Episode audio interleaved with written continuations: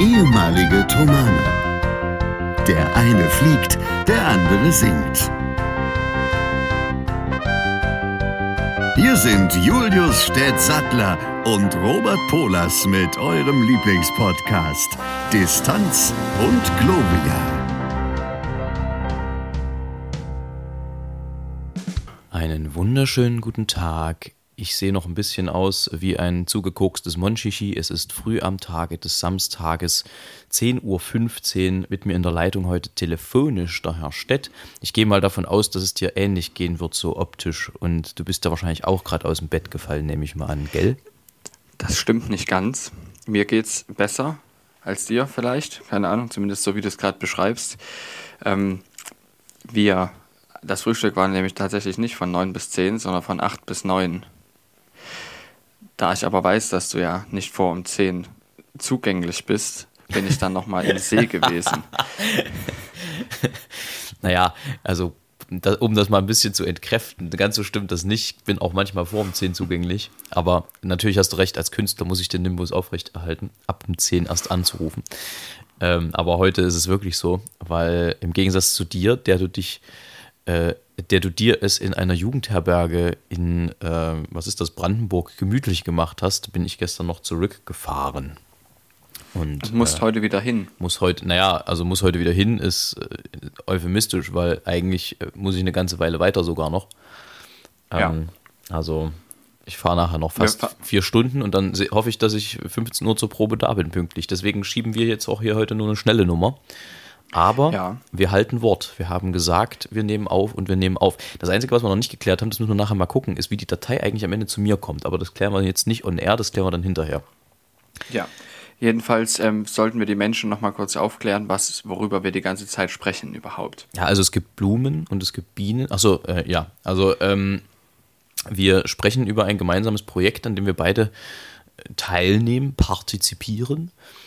Äh, ja, wir singen zusammen.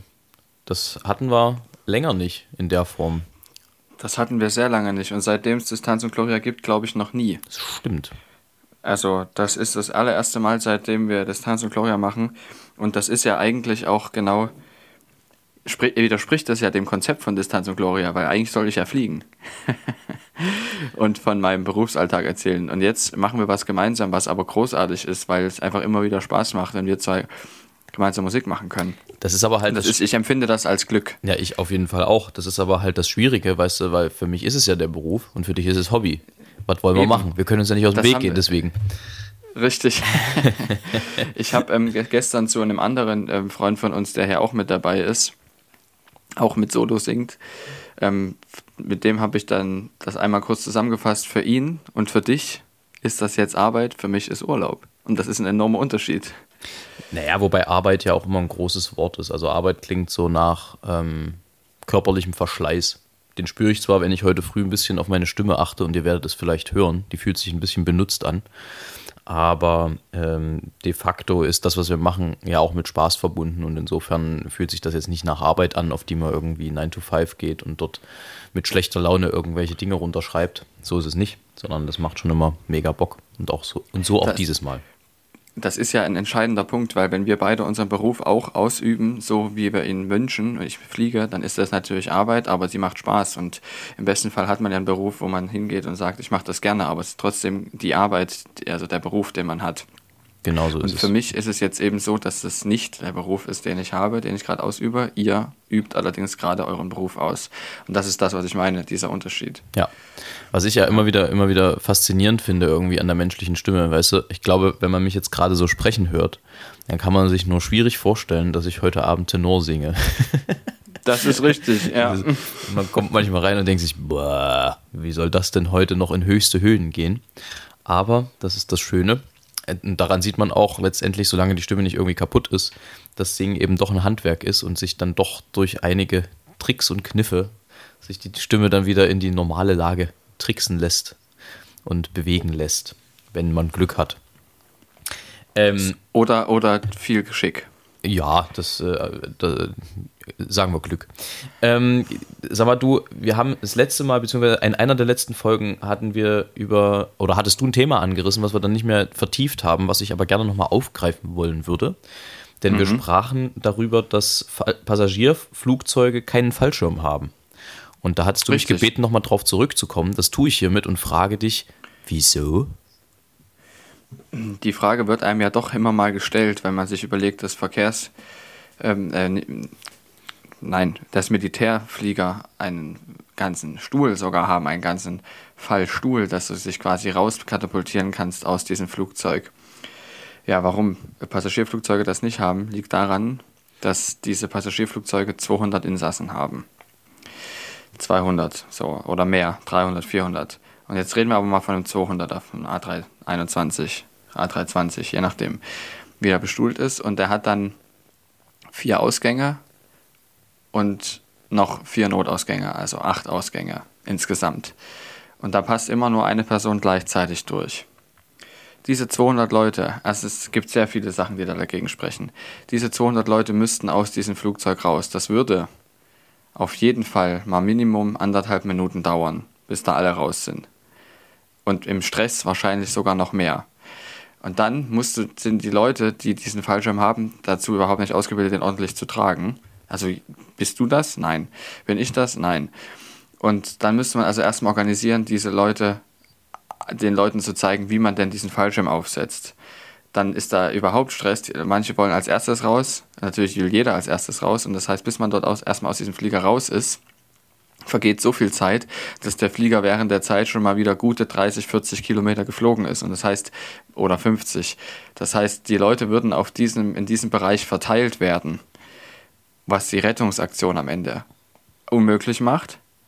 Das heißt, man ist zwar dann raus, aber man wird niemals gefunden oder nicht schnell genug.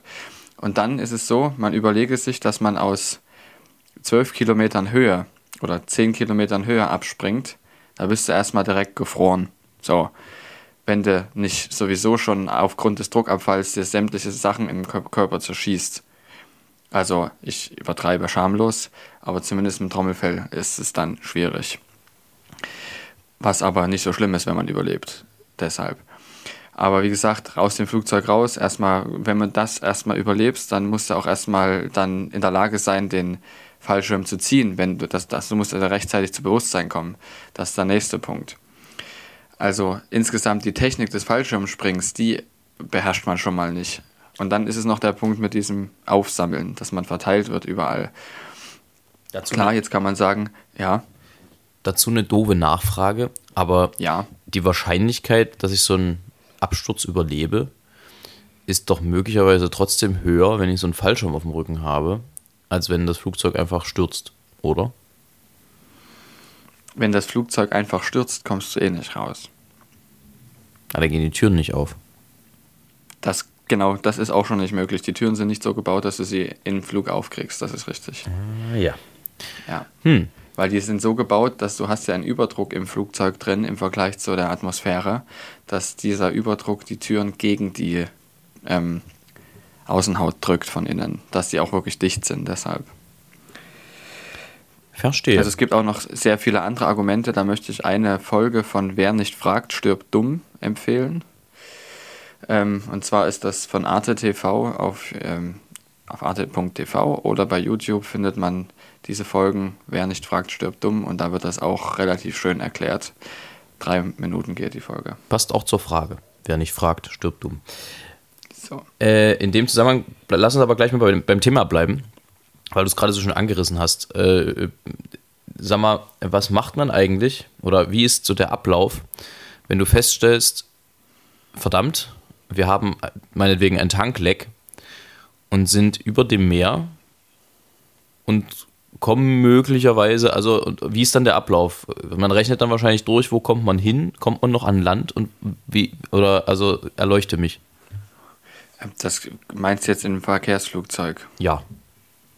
Also ich selbst weiß nicht, wie es im Verkehrsflugzeug abläuft. Ich habe es selber einmal in einem kleinen Flugzeug gehabt, das kann ich aber, habe ich glaube ich auch schon mal erzählt. Ähm, jedenfalls im Verkehrsflugzeug, ich kann jetzt nur vermuten. Grundsätzlich, was keine Vermutung ist, ist, dass es für solche ähm, Vorfälle immer ein Verfahren gibt, was man vorher auswendig lernt, damit man in dem Moment vorbereitet ist und nicht sich erst großartig überlegen muss, was man macht. Und jetzt fange ich an zu vermuten. Ich vermute, dass man in jedem Fall umdreht. Dann würde ich checken, wie stark der Spritabfall tatsächlich ist, wie viel man verliert. Und dann kann man ganz gut ausrechnen, wie weit man damit noch kommt.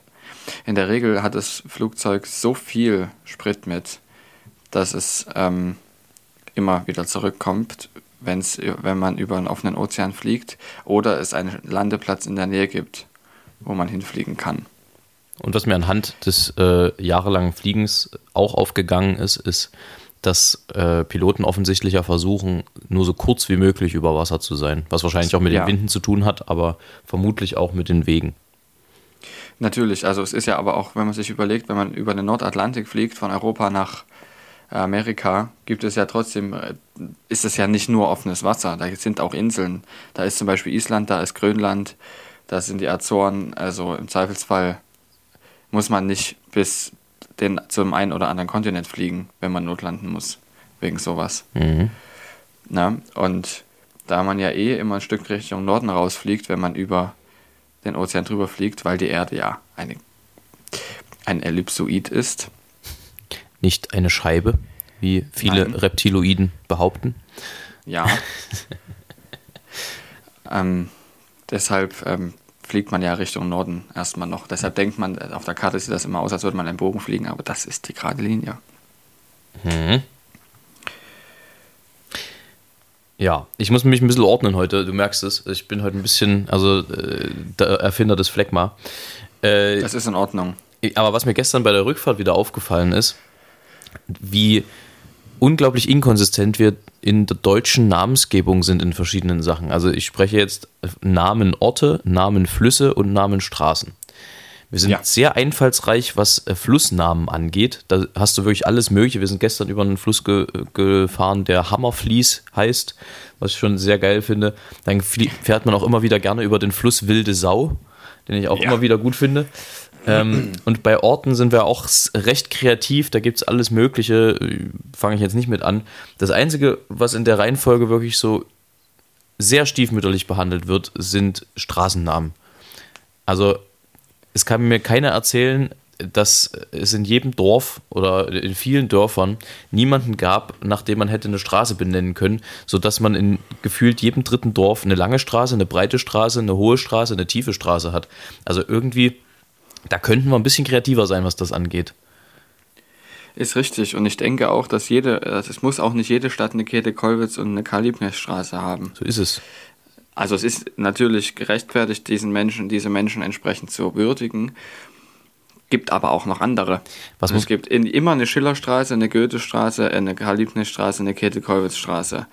Was ich mich immer gefragt habe, ist, was muss ich denn, also was muss man denn tun, um eine Straße gewidmet zu bekommen. Ich frage für einen Freund.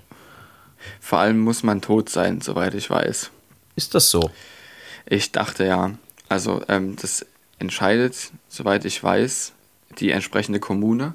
Und die meisten Kommunen haben ähm, dieses, naja, die haben ja Prinzipien und die meisten haben die Prinzipien, dass keine lebenden Personen ähm, da eine Straße bekommen. Es gibt auch Ausnahmen, aber es ist sehr, sehr selten. Na gut, das gebe ich mal so weiter. Ähm, ich, unter anderem komme ich auch drauf, weil mir neulich äh, zwei Distanz- und Gloria-Hörer, liebe Grüße an Johannes und Armin, ähm, mir ein Bild geschickt haben. In Böhlen muss es ein Polersfeld geben. Ein Polersfeld? Ja. Ich, sehr gut, weil ich weiß nicht, ob es irgendwas mit meiner Familie zu tun hat, möglicherweise entfernt. Da fällt mir ein, ich habe einen äh, entfernten Onkel, also entfernt insofern, als dass er, glaube ich, nicht hier wohnt. Ähm, der macht so ein bisschen Ahnenforschung. Und mhm. der will rausgefunden haben, dass meine Familie in, keine Ahnung, wie vierten Grad, ich glaube vierten Grades oder so, in Cousin mit Karl May verwandt war. Das ist insofern nicht ganz uninteressant, weil man sagen kann, dass, die, dass wir natürlich alle irgendwo verwandt sind, vor allem wenn wir in dem gleichen Kulturkreis unterwegs sind. Ähm, auf irgendwelchen Graden sind wir das. Es ist zum Beispiel auch rausgefunden worden, dass ähm, Joe Biden im neunten Cousin-Grad mit Barack Obama verwandt ist und Barack Obama auch im elften Cousin-Grad mit ähm, George W. Bush. ja, Und das ist insofern nicht verwunderlich, weil man ja, wenn man weit genug forscht, sind wir immer irgendwo verwandt, vor allem eben, wenn wir aus demselben Kulturkreis sind. Witzig finde ich, also kann man das dann schon wieder als Vetternwirtschaft bezeichnen? Kann man mal so offen im Raum stehen lassen. Ja. Jedenfalls sind diese Leute, mit denen die dann, wo der gemeinsame Verwandte ist, sind meistens schon 1600 und gestorben. Also, das, na. äh, stimmt wohl. Ähm, Städte drei Dinge, auf die du bei Dirigenten Wert legst. Also, ich lege auf eine klare Linie, also im Sinne von ein Konzept, ein, ähm, also ein musikalisches Konzept eigentlich damit, dann, dass man erkennen kann, was gemeint ist und auf Stringenz. Erkennen kann, was gemeint ist, ist die Schlagtechnik, die vorhanden ist, die der entsprechende Dirigent oder Dirigentin beherrscht und auch ausübt vor allem, nicht nur beherrscht, sondern sie auch wirklich nutzt. Ähm, und dann auch nicht nachgibt. Das ist das, was ich mit Stringenz meine. Dass man dann nicht, weil man die Kraft nicht mehr hat, nachgibt und sagt, okay, dann mache ich es eben so, wie der Chor es will. Gewisse Unbarmherzigkeit gehört zum Dirigenten. Genau, also das meinte ich nicht, dass man da unfreundlich sein soll, sondern das fordert natürlich auch den, dem Dirigenten oder Dirigentin sehr viel Energie ab, da stringent zu sein, weil der Chor ja doch oder das Orchester dann eine gewisse Masse ist und manchmal ist es eben so, dass die Noten noch nicht so sitzen, dass man alles ablesen kann weil man das dann nicht doppelt verarbeiten kann. Und das, da braucht man dann aber als Dirigent auch die entsprechenden, den entsprechenden, das Durchhaltevermögen, das dann trotzdem durchzusetzen. Ist das nicht auch das erste Newtonsche Grund, sich durchzusetzen? Das erste Newtonsche Gesetz, die Trägheit der Masse? Ja, F ist gleich M mal A. Siehst du? Gleich noch einen Bildungsauftrag erfüllt hier. Mein Gott, so. ich werde langsam wach. Da kennst du, pass mal auf, jetzt kommt das zweite. Ja. Na? Na? Na? Na? Na? Na? Äh, ist das die Verdr hier Verdrängung des Körpers? Also wo ein Körper ist, kann kein zweiter sein? Nee, das ist nicht Newton. Ähm, aber ich glaube, das zweite ist, alle Körper bleiben in Ruhe, sofern die Kräfte, die Summe aller Kräfte, die auf ihn, auf diesen Körper wirken, gleich null sind. Oh, das wäre schön, wenn ich das jetzt beherzigen könnte und einfach wieder ins Bett gehe. Beziehungsweise in Ruhe bedeutet, in Ruhe bedeutet in dem Fall, dass ähm, die Beschleunigung, also dass quasi sie, sie, den Status beibehalten. Weil wir, wenn ich jetzt hier sitze, befinde ich mich ja im Vergleich zu dem Tisch, auf dem das Mikro steht, in Ruhe. Im Vergleich zur Sonne bewege ich mich mit Affenzahn um diese Sonne herum. Ja. Ja. Aber das Gleichgewicht der Kräfte ist null. Meine eigene Gewichtskraft und die Kraft, die dieser Boden, auf dem der Stuhl steht, auf dem ich sitze, mir gegenüber auswirkt, die gleichen sich aus. Ansonsten würde ich am Boden versinken, was man sich ja auch manchmal wünscht. Deshalb kann ich sagen, ich behalte meinen Bewegungszustand bei. Das, das meint man mit Ruhe. Und das dritte, Aktio gleich Reaktio. Ja, das kennt man. Also, wir halten fest, ähm, das zweite und das dritte ist sehr auf das menschliche Leben anzuwenden. Ja, auch das erste. Ja, auch das erste. Je schwerer man ist, desto. Oh, Entschuldigung, jetzt war ich ganz schön laut. Verzeihung. Je schwerer man ist, deshalb, äh, desto mehr ähm, Kraft muss ich aufwenden, um die gleiche Beschleunigung zu erzeugen. Das stimmt. Das, äh, auch das ist im Alltag nicht ganz selten zu finden.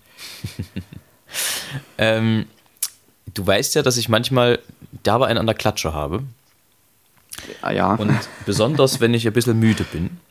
Mhm. Und so kam mir vorhin, ich wollte euch eigentlich das Bild ersparen, aber beim Duschen die Frage durch die Rübe, Gibt es eigentlich ein männliches Pendant zur Meer Meerjungfrau? Hm. Und was ist eigentlich das Entscheidende bei der Meerjungfrau in dem Namen? Jung, Jungfrau, Meer, Frau? Zirp, zirp. Ja. Also der, die Frage habe ich mir noch nie gestellt, ist aber eine äußerst interessante Frage. Ich werde sie weiterleiten an Professor Kurt Starke.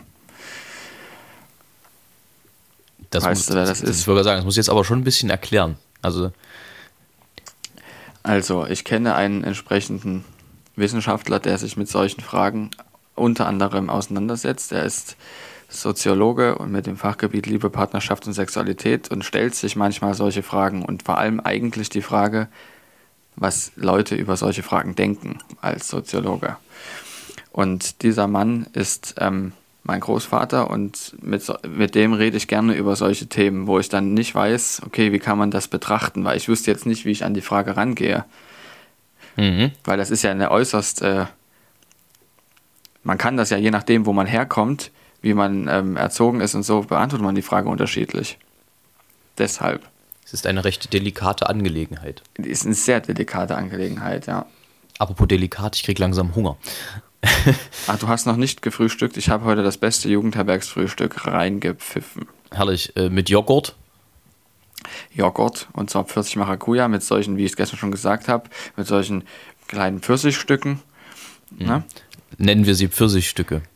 Ja, und dann mit so ganz dünnem Kaffee und mit so Jugendherbergstee. Das Einzige, was gefehlt hat, war dieser Chemikaliensaft. Der hat gefehlt. Auf den habe ich mich eigentlich gefreut. Du meinst äh, die Chemie in Übersichten?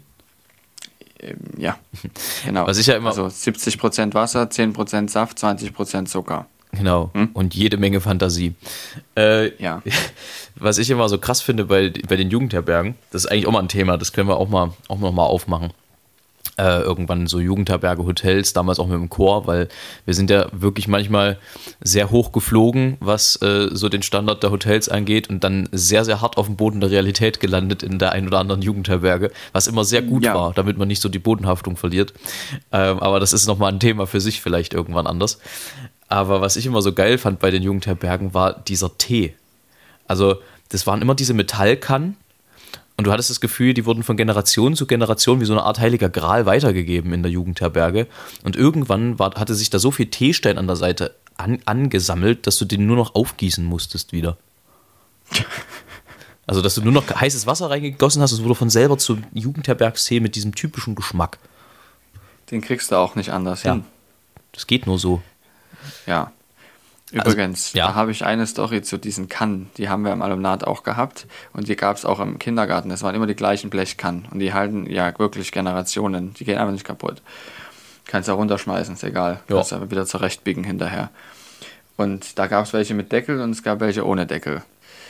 Und im Kindergarten hatten wir meistens die ohne Deckel und an dem einen Tag hatten, hatte unsere Kindergartengruppe, die Waldschlümpfe, ähm, hatten wir eine Kanne mit Deckel. Und wir saßen draußen, äh, man schenkte uns Tee ein und dann machte man diese Kanne zu, den Deckel zu. Und zwei Sekunden später war da ein riesiger Vogelschiss auf diesem Deckel drauf. das werde ich nie vergessen, immer wenn ich an diese Kannen denke. Stett, ich wollte eigentlich die, die Folge anders nennen. Da hätte ich aber irgendwie kompliziert was drauf hinbauen müssen. Wollen wir die Folge die Waldschlümpfe nennen? Ja, wir nennen die Folge die Waldstümpfe. An dieser Stelle möchte ich auch noch, ich kann den Vornamen kann, ja, kann man ja sagen, meiner Kindergartenfreundin Anissa grüßen, die ähm, mit der ich tatsächlich ab und zu mal Kontakt habe, dann immer nach ganz langer Zeit und der ich jetzt, mit der ich mich jetzt eben entschuldigen musste, dass ich sie nicht doch nicht geheiratet habe, obwohl ich ihr das im Kindergarten versprochen habe. Du Sau, Ja, du alter Herzensbrecher, du. Ich würde äh, noch mal kurz, also der letzte Stand, als wir das letzte Mal gesprochen haben hier on air, on air, äh, war ja, als ich gerade im Urlaub war in Österreich. Und da fehlen ja dann noch zwei Tage. Und ich möchte aus dem einen Tag noch ganz kurz einen Abriss geben. Äh, und zwar waren wir noch mal wandern dann an dem Samstag. Samstag? Samstag. Äh, und sind, weil wir das gerne wollten, noch mal hinter unserer Hütte direkt einen Berg hoch und äh, dort auf eine Almhütte gewandert. Also das war jetzt keine mega lange Wanderung, ging glaube ich anderthalb Stunden oder so. Ähm, aber dort so auf dieser Hütte zu sitzen und auf dieser Hütte haben wir das Liesel getroffen. Das Liesel ist ein, äh, ja, eine 18-jährige, äh, 18, 18 sag ich schon, bestimmt 80-jährige ältere Dame gewesen, hatte keinen Zahn mehr in der Gusche, aber dafür das Herz wirklich am rechten Fleck. Die war unfassbar herzlich, sehr, sehr nett. Ähm, äh, hat da oben auf der Hütte auch keinen Strom, also nicht wirklich, die hat so ein bisschen Solar und äh, lebt dort aber nicht, sondern betreibt eben diese Hütte da, muss aber jeden Tag im Prinzip offenbar da hoch. Also ähm, eine sehr irgendwie beeindruckende Persönlichkeit in ihrer, in ihrer ja, Schlichtheit. Also man kann auch schillern, ohne zu schillern, will ich damit sagen. Das ist wirklich schön. Kommt das Wort schillern eigentlich von Schiller? Nein.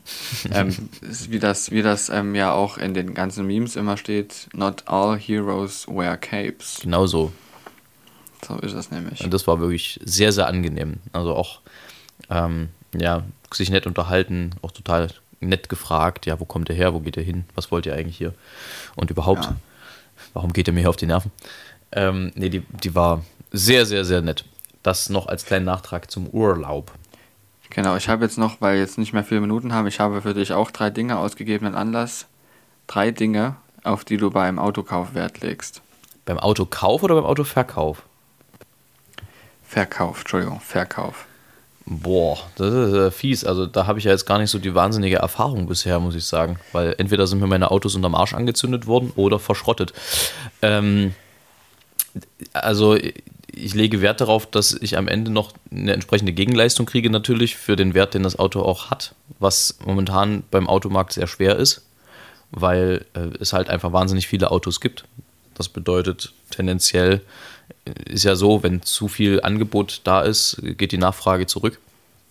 Ähm, dass äh, man da also einen ordentlichen Gegenwert noch bekommt, dann, ja, worauf lege ich noch Wert?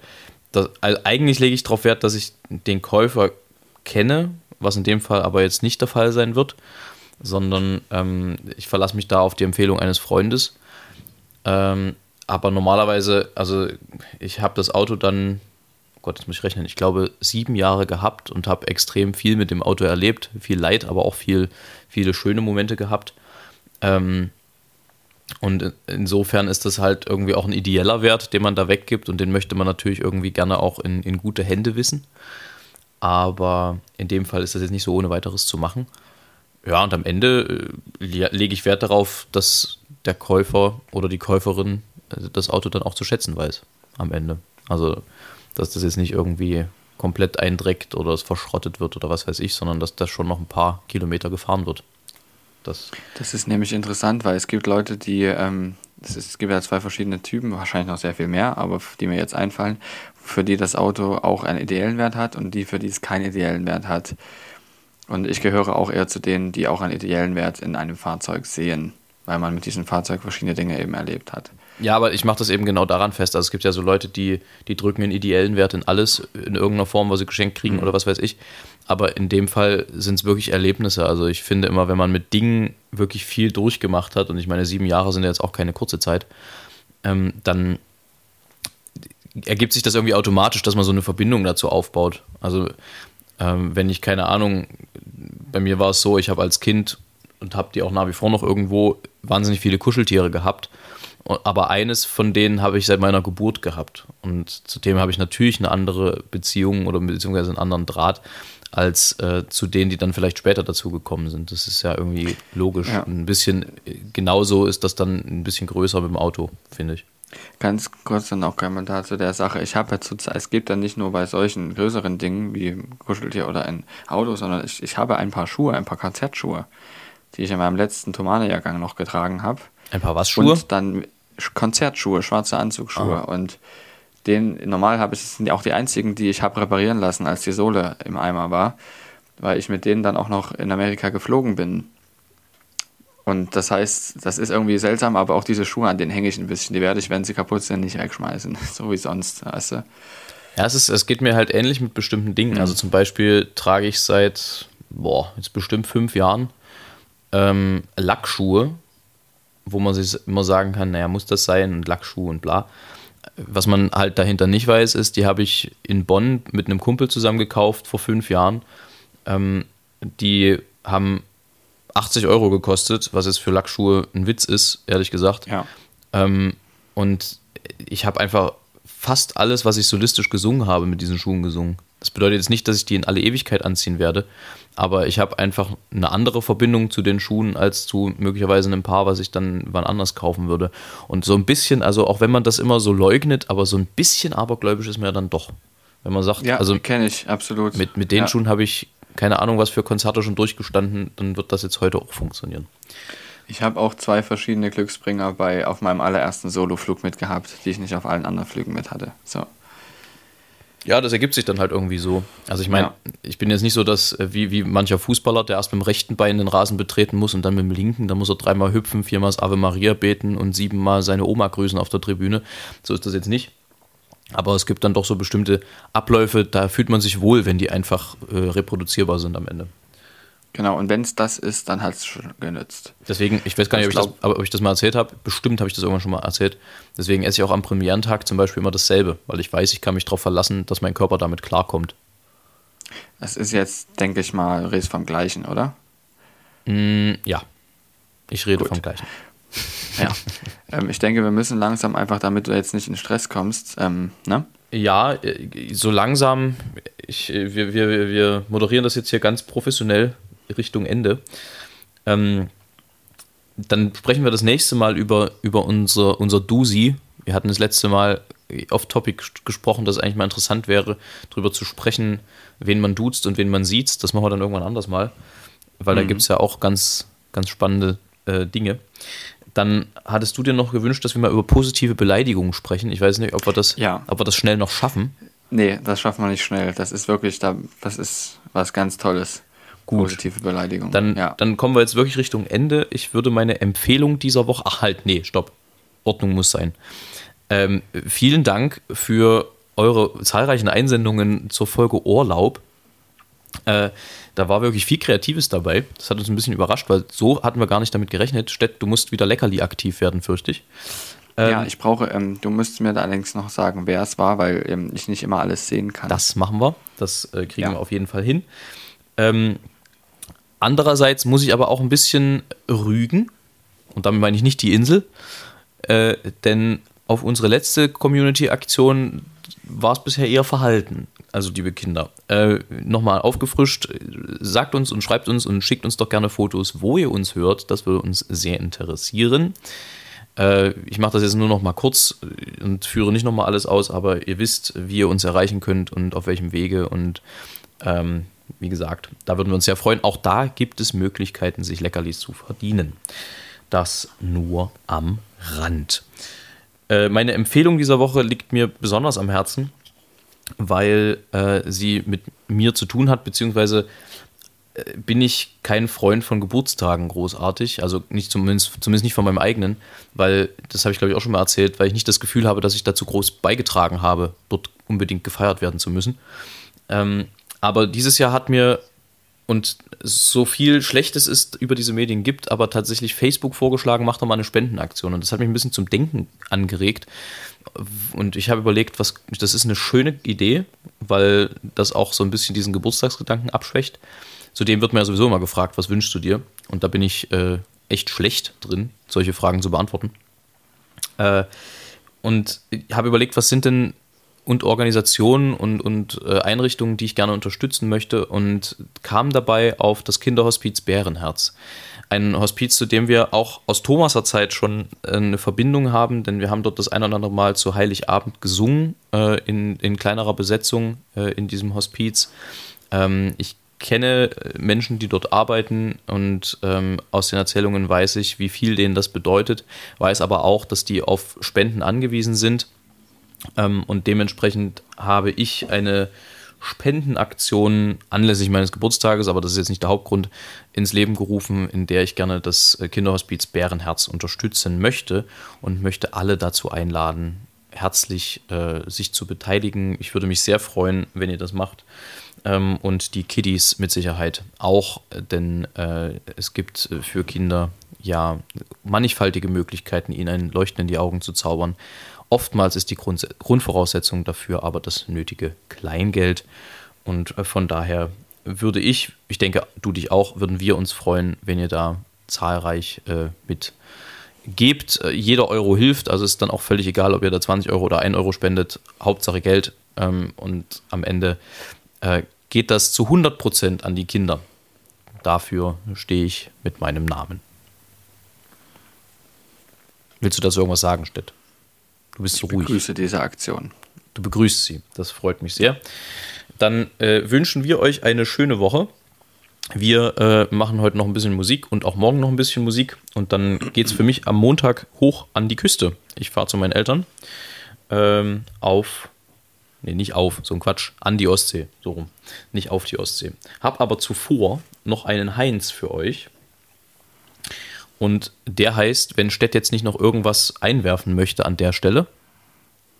Ähm, vielleicht eine Paracetamol. Nein, ich übertreibe, mir geht's wunderbar. Alles klar. Dann stetzeln wir uns in vier Stunden. Und Korrekt. der äh, Heinz dieser Woche heißt In eigener Sache. Ich häng oft den Gedanken nach, die teilweise stürmisch, teils gemach die Gänge meines Hirns erfüllen. Doch denken kann ich nur im Stillen. Im Wald zum Beispiel, zwischen Bäumen, dort kann ich dichten, kann ich träumen. In Gegenwart von Baum und Tier, da kommen die Gedanken mir. Allein inmitten jener Wesen, die schreiben können und auch lesen, die lieben können, doch nur hassen, fällt mir nichts ein. Da muss ich passen. In diesem Sinne, Alles Gute. tschüss.